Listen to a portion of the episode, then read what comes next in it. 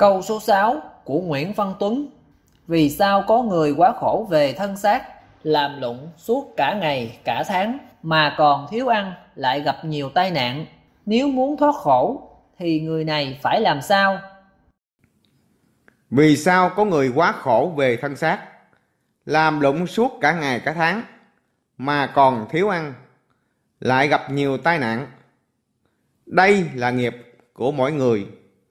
Muốn thoát khổ, thì người này phải trực tiếp học cho thông tất cả các kinh dạy nhân quả của Đức Phật dạy. Nương theo nhân quả của mình mà sống, thì tự nhiên hết khổ ngay